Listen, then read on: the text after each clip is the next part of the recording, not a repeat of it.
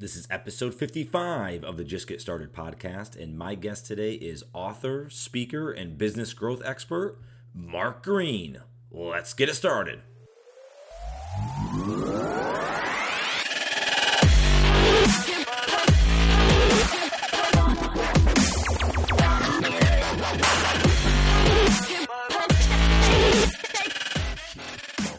Just get started. Hey, gang, and welcome to another episode of the Just Get Started podcast. I'm your host, Brian Andreco, and thanks again for being a part of this journey. Excited to introduce my guest for today, business growth expert, author, speaker, Mark Green. Uh, Mark works generally with CEOs, you know, running companies in the five to four hundred million dollar range uh, in revenue. Um, you know that are kind of stuck in that growth trap, trying to get to the next level, need a lot of help, a lot of assistance. Um, so he comes in and really gives them a lot of guidance. Um, he launched his first book um, last October called Activators, a CEO's Guide to Clear Thinking and Getting Things Done. Um, so go check that out, and I'll put links in the show notes as well. But really uh, fascinating conversation. Um, he dropped a ton of nuggets on here that I think will be helpful for for anyone really, but especially if you're a young entrepreneur trying to start a business. Some things maybe to look out for, uh, some things to navigate early on, so you don't get maybe into some of these traps uh, later on in life. But um, enjoy the conversation. I know you guys will as well. So without further ado, let's jump into the conversation with Mark Green. Let's get it started. Mark, welcome to the uh, podcast. Thanks for joining today. Hey, Brian, I'm really happy to be with you today. So I'm excited to really dive in. I, I really want to pick your brain on a lot of things, especially from a leadership coaching standpoint. Um, I always like to take a step back. If we could start out here, and because I have to imagine, you know, being a coach and, and trying to help others, especially CEOs and others that are leading organizations, I'm curious how it, it's a two prong approach. And, and I want you to kind of take it as you want to start. But how you got into coaching, why was that important for you kind of as a career? And, and then secondly, a little bit of your background maybe of i don't know if there is there scar tissue or failures that you went through that's like man i've done this enough or I'm gonna I can really help people out. I'm curious if you could start there, and then we'll kind of morph that into some deeper conversations. Well, there's the whole show, Brian. Um, I, uh, so let me let me unpack those separately and talk about why coaching first. And I found that people who ultimately find their way to do something they love, they feel they feel passionate about, and they gain a lot of energy from Uh, typically have that thing through their whole life and it's just a matter of them finding it or getting in touch with it and and then building their career or their job or their business ar- around what that is and i think that's the case for me relative to coaching. If you turn the clock all the way back to middle school and high school i was always the guy that everybody wanted to talk to and I don't know why that was. It wasn't something that I was, you know, trying to do, but I crossed all of the cliques and groups in in high school in particular. I had friends everywhere. I wasn't in any particular group, but I was in all of the groups. And people felt very comfortable talking to me. And I enjoyed listening and I enjoyed helping people. I was also, interestingly, the guy that everybody's parents loved, which helped me massively uh, during my semi-delinquency in high school because I was always able to cut a break um, the uh, the easy way, if you know what I mean. Uh, and so, if you take that idea that I was the guy that always listened and the guy that people always talked to, and then carry it forward, you can kind of see this loose journey for me um, into college, becoming a resident advisor, which is which is this sort of a coaching role for underclassmen and um, a little bit of den mothering uh, and living on the floor and that kind of thing. Um, and then I went into my career and like most people started doing, you know, what I thought I was going to want to do, which is be in business and entered a management training program. And it wasn't until really about 15 years later almost that I, I had the opportunity to really reset and step back and decide to create the business, this business. Uh, and uh, didn't even begin as a coaching company, began as a leadership development training company, and then evolved into uh, what it is today over the past eh, 15 or 16 years. So that's the path to, to where I am. Let me pause there and see if you might have a follow up question or something you want to dig deeper on. Yeah, I'm just curious, you know, because obviously there was that span of 15 years between. What was happening there? What was kind of the things that you were going through, or did you have a lot of starts and stops of ah, maybe I want to do this and not, or was it just hey, I had other priorities and this is something I got to later in life? it, it was it was a journey for me to figure out that I didn't want to be working for anybody else. That's the short that's the short story. Okay. The the longer story is I spent 10 years working for the company that I started working for right out of college. Uh, it was a technology company uh, that worked in the banking industry, and I went through the management training program um, and uh, ended up being laid off 10, 10 years later and, and, there's an interesting story about that in terms of a rebound if we have time to come back to it uh, later on because that was one of the seminal events in my in my developmental arc and uh, that was a big company that i was working for and i had to deal with a lot of big company stuff and um, you know from there i worked for a couple of very small businesses in different disciplines so i was out of technology per se into marketing and sales uh, and then into the staffing industry. Um, and so those two moves kind of helped round me out a bit. But at every step of the way, I kept thinking to myself, ugh, this is like, first I thought, well, okay, the big company's not for me, so let's try small. Well, th- then that one didn't work work well because the, the owner was insane, and, and, and there's always risk of that in small business. And so I went to another small company where I was partnered with the the founding the father who founded the company. I was partnered with his son, and we were going to sort of take over the business. And of course, that dynamic didn't quite work out. And so I kept um, running into these things that sort of painted this picture that you know I, I got to do my own thing. I got to figure out how to go do my own thing.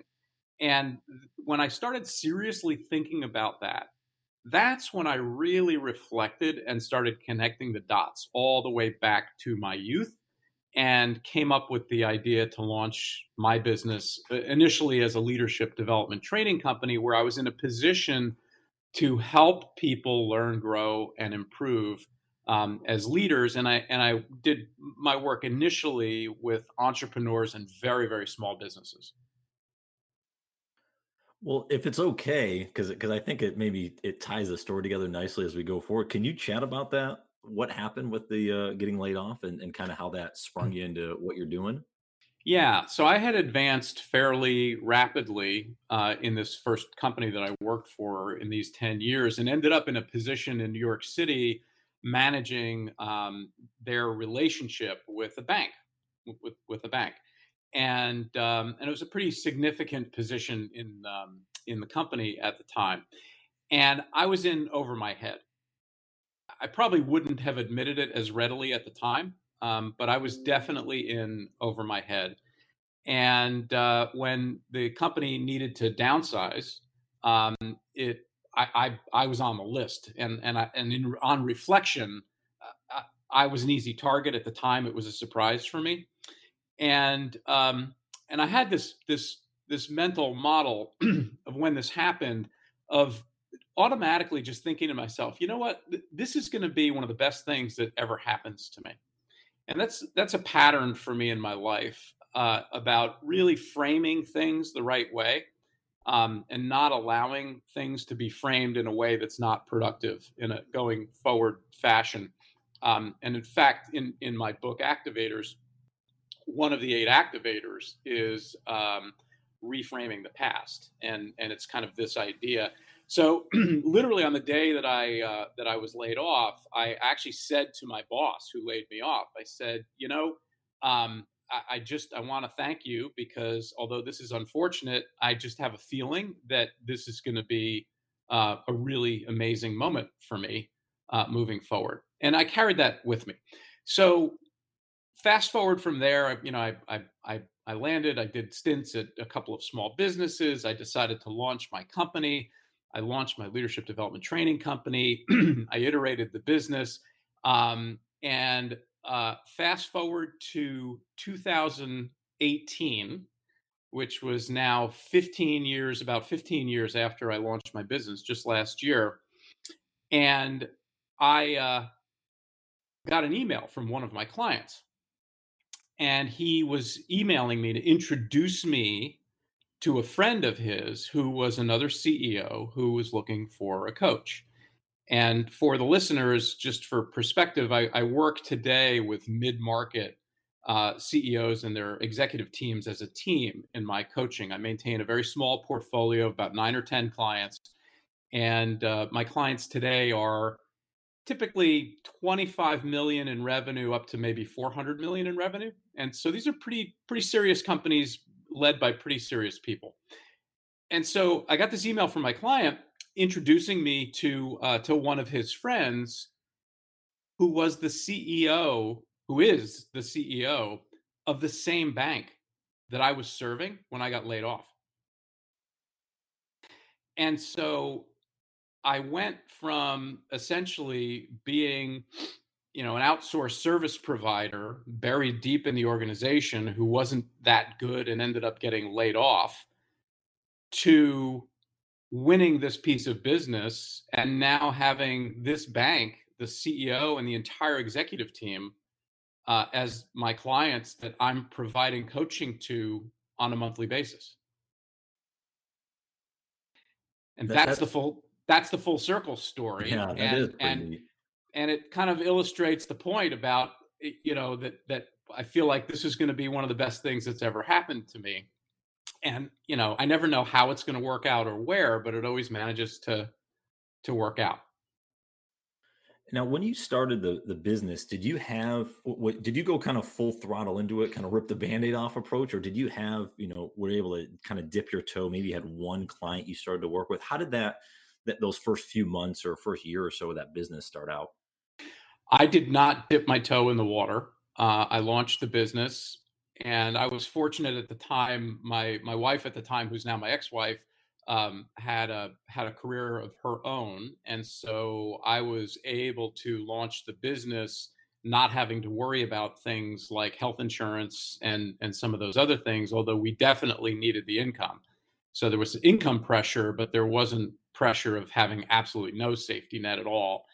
And uh, I, I launched myself right into it, and um, you know had to essentially after my initial training in terms of how I was going to get started, uh, I had to start picking up the phone and cold calling because these this was a, a, demographic, very small businesses and entrepreneurs that I really hadn't touched at all in any of my prior work. And I landed, I think it was within 30 days or 45 days of launching my business. I landed my first client, which was a pretty substantial regional pest control company.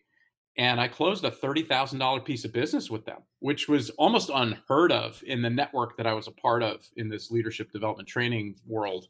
Um, you know, and, um, and I, I, part of it might I could say, well, I made the calls and I and I did the work. The other part of it, I could say, I just got really lucky.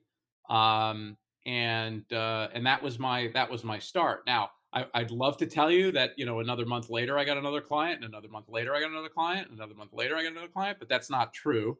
It really took about six months um, for things to start to catch for me, um, and for that business to really be able to uh, evolve and grow when you were and again this could be still current now but maybe it was early on when you were making those calls did the folks you were trying to call into did, did they think they needed a coach or needed leadership training or was that like something you had to really kind of show them you know kind of the roi of that and, and really make them kind of buy into it? Well there's so there's two different things. If you're referring to the marketing piece which is essentially getting somebody's attention enough that they agree to meet with me it was helping them perhaps see some things that they weren't currently seeing in the business to get their attention enough that they would agree to meet with me. And then in terms of the sales process, which is okay, now I'm sitting down and meeting with you and and working you through a process to hopefully agree to do business with me. Um, that was more about um, monetizing the value of the difference between the way things currently are versus the way things could be as a result of my work. Are there like, you know, if someone's listening right now and, and has a business or trying to grow it, are there signs that someone should look out to that to say, hey, I maybe I should seek out a coach? Anything in particular you'd think of or, or share? It, you know, there's so many different flavors of coaching, and there's so many different flavors of of need that it's just to me, you have to believe your gut and you have to also be willing to listen to people around you. And if your gut says there has to be a better way, but your brain says, I just don't know a better way, that's a pretty good sign you need help from somebody somewhere. And the same thing is that if you don't think you need help, but you've got friends or colleagues or peers or forum mates who are saying to you, you know, you should uh, maybe talk to somebody or see about getting some help, um, then maybe you ought to do that as well. And the thing that's different about coaching today than when I started is coaching today. My clients wear the fact that they have a coach today like a badge of honor, like they're geniuses for having a coach, not like they're deficient and and therefore need help and therefore that's why they have a coach and I think the stigma around coaching has really uh, abated over the years. And it's a very different um, industry and it's got a very different perception today than it did back when I got started. You, you, you get a coach today because you're already strong and you're committed to getting stronger, not necessarily because you're failing and you need to be rescued. You know, and you mentioned something earlier, which which I thought is a, is a great way to go about the business. But a lot of folks are, you know, they're always looking at scaling. How do I get bigger, bigger, bigger? You mentioned something about, you know, you kind of manage about nine or ten, you know, clients, a really core group. Why did you decide that was important for you um, as you started out and continued with the business? So right from the start, my goals were very clear that this was going to be a lifestyle business. And and and from the start, I don't mean from the day I launched the leadership development training company. I would say from the day that I really figured out that this was going to be a viable business for me. And um, and then I set my sights on this thing that I call a lifestyle practice because I didn't want to have other people working for me. Um, I didn't want to build something that was sellable to other people. I wanted to generate um, really great income, have really great quality of life, which equates to time and flexibility. Um, and I also wanted to make sure I was in a position to generate massive value for my clients. And those three elements, using a little bit different words, are essentially the elements of my business strategy for this coaching practice and and since since I had I created this, which is now about nine years ago, in the current form that it's in, I've I've mentored and trained and taught other coaches around the world to use a very similar methodology and mindset to build their coaching practices as well. Um, because there, it turns out there's quite a number of people in this profession who really like this idea of a lifestyle practice is there one and you don't have to give 15 but maybe one or two qualities of the best leaders the best ceos that you've worked with and, and maybe one or two of the worst qualities that you find in, in those type of roles um, that maybe make it easy to work with or not i'm not sure. Yeah sure so self-awareness is top of the list. Absolutely the top of the list. Um, you got to be self-aware to be an effective leader because you have to understand um, the effects that you have on yourself and the effects that you have on others just by virtue of who you are and what you're doing. And um, and that's a prerequisite to being what i call coachable um, which is a version of being a learner. And, and that is being open to hear things that you maybe haven't thought of before that you maybe actually don't even want to hear but that you're open to hear those things and be open to the idea of finding truth in those things and then having the wherewithal to, to do something about it and to take action. So that's a that's a big one. I would say that another one is your belief set around people other people And the the the favorable habit there for a leader is a default set that generally speaking, people are good. People come to work to to do the, the right things the right way and do the best that they possibly can. And that when things go wrong, it, it's not right to, to, to point to the people first. It's right to point to the leadership first or to the process that's going on first before even thinking about indicting the people that are involved. And so it's this uh, leadership habit I call believe that people are good, it's the process that are bad. It's another really good leadership habit. And the third one I'll leave you with, I have I have 10 productive habits and 10 unproductive habits in the book by the way. But the third productive habit I'll leave, leave you with here is um, to have exceptionally high expectations of others. Others will live up to or down to the level of your expectation. There's some pretty powerful research on this topic, as a matter of fact. And you have to have exceptionally high expectations of, of your people. A little bit related to the last one, but it's really a different item. So that, that's a good transition. I want to chat about the book a little bit. Um, so if I if I saw correctly, so this launched la- end of last year, fall last year. Is that right? Yeah, it was October of 18. Okay. Well, so first question is why why why then, I guess. I would say why now, but why then? Why was it why was it the right time to write the book last year versus a couple years prior or waiting a few years? Why was it the right time for you? So I had uh, colleagues telling me probably for the last 6 years, you should write a book. When are you going to write a book? You should write a book. And for four and a half of the last six years, my answer to that question was I'm not writing a book until I feel like I really have something to say that will add to the conversation.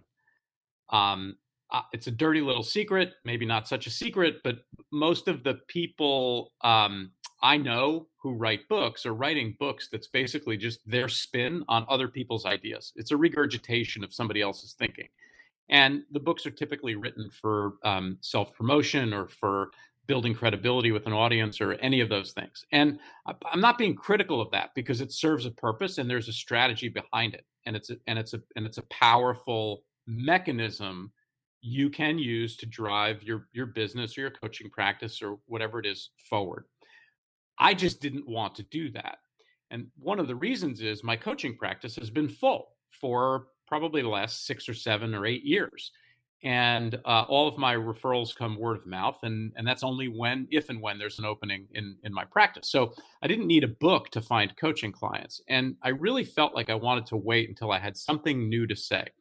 And it was about two years ago that it finally came to me and i was able to put the pieces together around the idea of activators the concept of the book and um, and then agree with myself that this was definitely something that people weren't really saying or talking about and that then led to the beginnings of the book which you know fast forward through the writing process and the publishing process gets us to october of 2018 and, and, I did want to ask a little about the writing process because it's always interesting to hear mm. different perspectives. How did how did you go through structuring getting the book written? Did you did you sit and pound out you know uh, text for for days on end, or did you kind of break it up a little different? How, how did you do it? Well, I had a vision for the book, and I had done a ton of research. Um, there's a lot of uh, neuroscience and behavioral science research backing the concepts in the book, so that took quite a bit of time. Um, but I decided to actually hire uh, an outfit to help me write the book. It's interesting. I'm I'm actually quite a good writer, but I knew that if I was going to choose to write the book myself from scratch, it would never get done. And the reason was I just had too many other things going on, and that uh, I um, my mental model was I can outsource that part of it um, and do very heavy editing and have the book be very powerful in my voice and have it be a very efficient process. And that's exactly what I did. And that's the way that we produced the book. And and what about getting the word out? How how did you guys promote it? Um, how did you go about kind of getting people to know it was out there? It's a lot on social media. Uh, I probably didn't do the best job of it, quite frankly. And and again, it's it's because it's it wasn't a primary driver for me. My my philosophy and goals around the book are much longer term. And, and my my mantra is this is a marathon, not a sprint. and because um, it's it's more about the speaking that I'm going to be doing around the book and and the impact that I can have and how that set of activities dovetails with um, where I am in my practice, where I am in my life right now, and um, a bit of sort of changing in my in my life and starting to ride off into the sunset some and have some fun travel with my wife perhaps around the book and around um, speaking that i'm doing. So again it's tying into this idea that i'm optimizing my business for for for my lifestyle and income simultaneously not necessarily favoring one over the other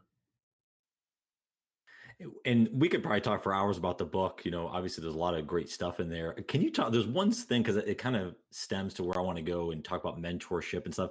And I'm curious if, if I kind of relate it correctly. You talk, you say change your neighborhood as a, as a part in there. Can you talk a little about that concept it, it, just around? Because I think that's really neat around, you know, you hear a lot of folks with the, you know, you're the average of the five people you surround yourself with, stuff like that. I'm curious your thoughts on change your neighborhood, why that was important to put in there. Yeah, so I'll share the story that's in the book on this. I was in the market to buy my first home, and again, this was with my first my first wife. We were starting to shop for our first home, and my grandpa Ben, who's my mother's father, uh, my maternal grandfather, said, "Hey, Mark, as you're starting to shop for your first home, I have I just have one piece of advice for you." I said, "Sure. What what is it? What's your advice?" He said, "Listen, whatever you do, don't ever buy the most expensive house in the neighborhood because over time, there's only one way that the other houses in the neighborhood can affect the property value of your house if it's the most expensive house. And at the time, it made perfect sense to me relative to buying a home in real estate. And of course, I thanked my grandfather and I heeded his advice. I, I took his advice and I've actually used that advice in my real estate transactions throughout my entire life it wasn't until probably 12 or 13 years later, I had started my leadership development training company. I had grown that business in this network that I was a part of, that I was affiliated with, to be I was one of the more successful people in this in this network. And I realized one day that Grandpa Ben wasn't just giving me real estate advice he was giving me life advice because I had become among the most expensive houses in my professional neighborhood at that point in my development. And it was that insight that caused me to look outside that network that I was a part of and find another network of practitioners to affiliate with. And these were people who were far more capable and, and, and, and accomplished than I was at that time. And I made that change. And it was that story and that event from, from my own practice that always stuck with me and turned into the change your neighborhood activator because we get comfortable in our um, in our networks we have what i call comfort zone networks and they're the people we like to hang around with they might even be a peer group if you're participating in a peer group type organization or a networking group or um, even personally just a group of friends. And the real question is are you hanging around with people, with anyone on a very regular basis who is so much better than you or so much more accomplished than you that it actually feels like you're putting your ego at risk when you're in the room with them because you never know what the next challenge is going to be. And those are the people who get you out of your comfort zone. And those are the people who can help you really accelerate and grow. And that's the idea behind the Change Your Neighborhood activator and tool, and to help us get out of these comfort zone networks. That's a that's a great little story. That's pretty cool. That uh, that kind of you know transcended you know a dozen years or so to help you out in in the career even later on. So it's pretty neat. Um, do you have any mentors? Um, and I'll even go further than that. Some folks, you know, they say, you know, I don't have any mentors, but they read a lot of books, or maybe it's to listen to podcasts. You know, I kind of quote unquote say virtual mentors. Um, anyone like that, or anything that you listen to to absorb you know, new learning, new content, those type of things? it's a combination of things. I, I have uh, a small number of colleagues who I consider to be mentors on demand, and I'm able to tap into them. Uh, we're all at the same level now, where I think we we sort of are reciprocal mentors to one another. Um, so I have a small number of people that you know, again I can tap into as as I need them on specific things. I also participate regularly in a mastermind group. And I'm sure that's a term that your listeners are probably reasonably familiar with. It's a group of people, um, you know, roughly at the same level of accomplishment who get together on a regular basis in service of one another um, relative to making sure that we're staying accountable and that we're continuing to learn and grow as a as a group. So I have a mastermind group. That's another form I think of of, of mentorship or or coaching that I have actively.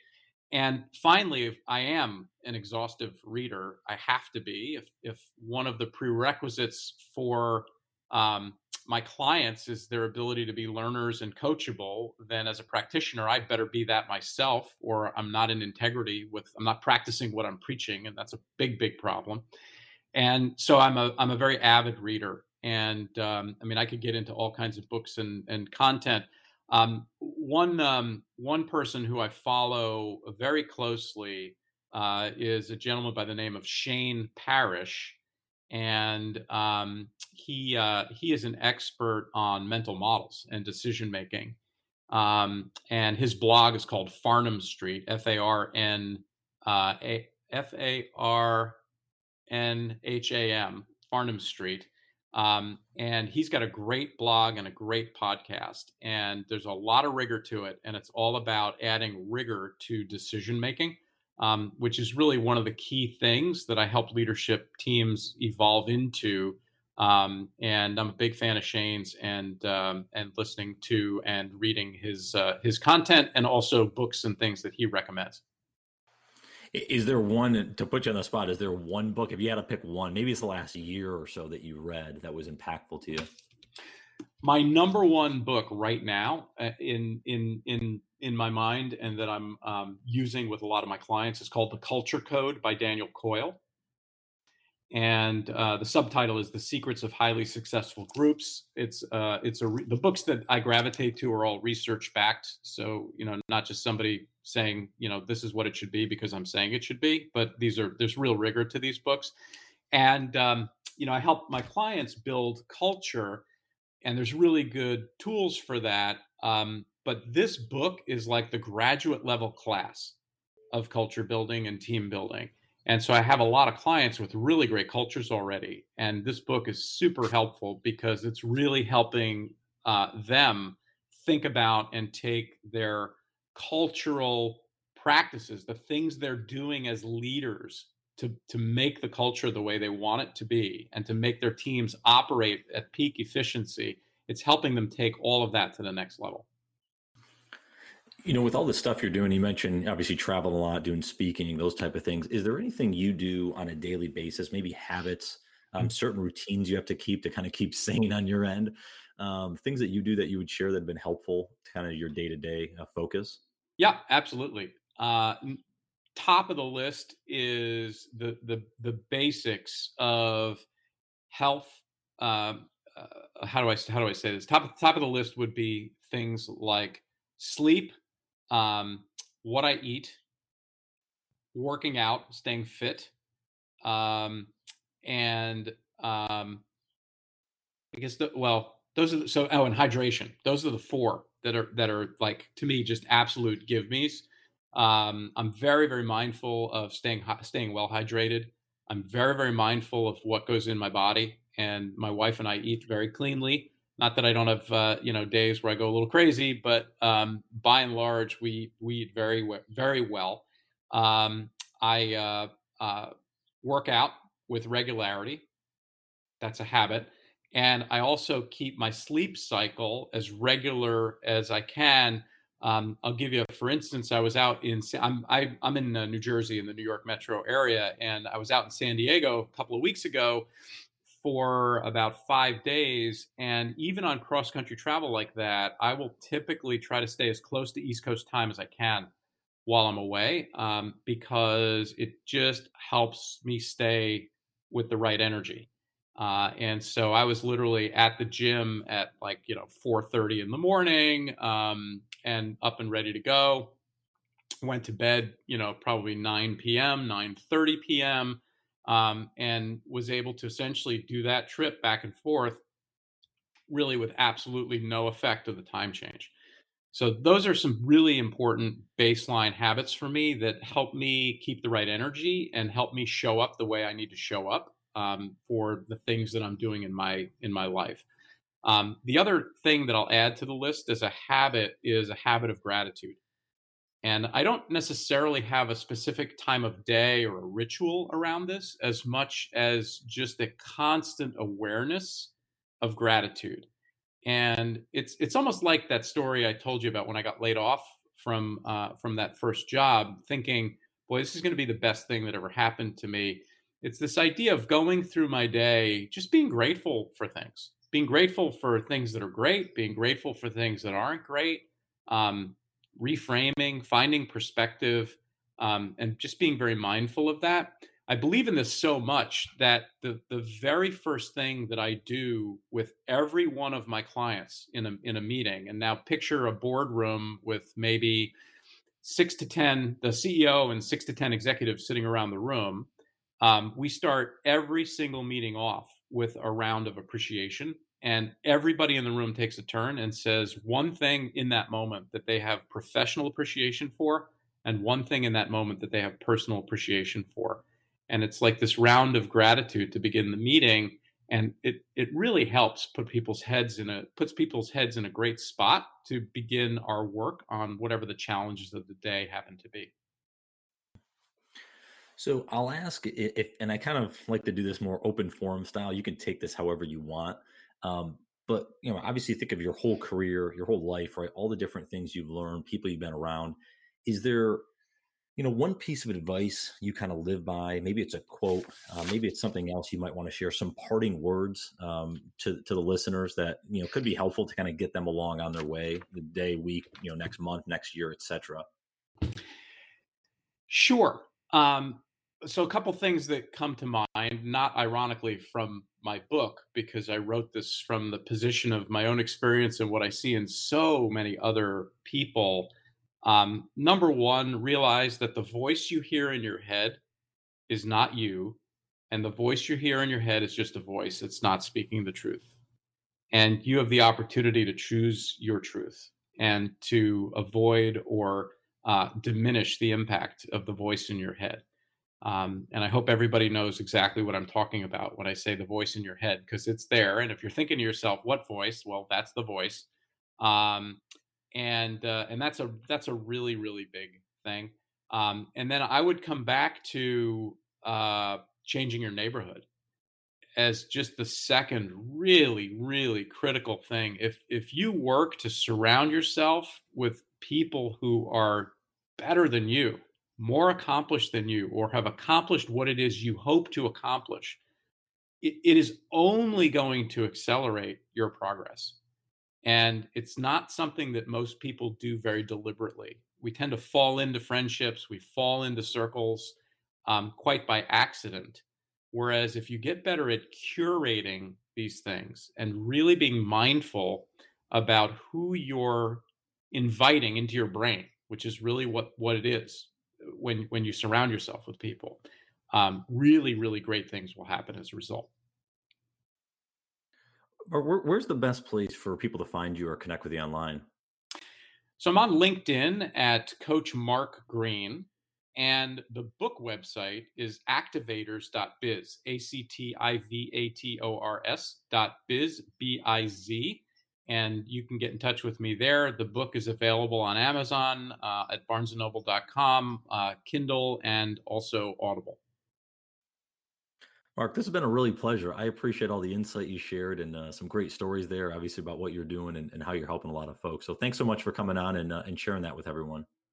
Thank you, Brian. I appreciate you a lot, and uh, it's been great to be with you. Well, I hope you all enjoyed that episode or have been enjoying others along the way. Um, and if you don't mind, it'll really mean a lot if you guys head over to iTunes or wherever you listen to your podcasts and leave me a review. Let me know how I'm doing. Um, give me a rating on there. Um, I certainly appreciate that feedback to make this podcast better each and every episode. Um, and please connect with me online. Instagram's probably the best um, at Brian Ondrako. That's B R I A N O N D R A K O. Or go ahead and check out my website, brianondrako.com. That's where I house a ton of random crap like the podcast and my CrossFit journey and a variety of other blog articles. Um, and sign up for my newsletter. Be sending a little bit of uh, inspiration each and every week that uh, may be useful for you. So I certainly appreciate guys listening in. Thanks again. I hope you have a phenomenal week, and we'll talk soon.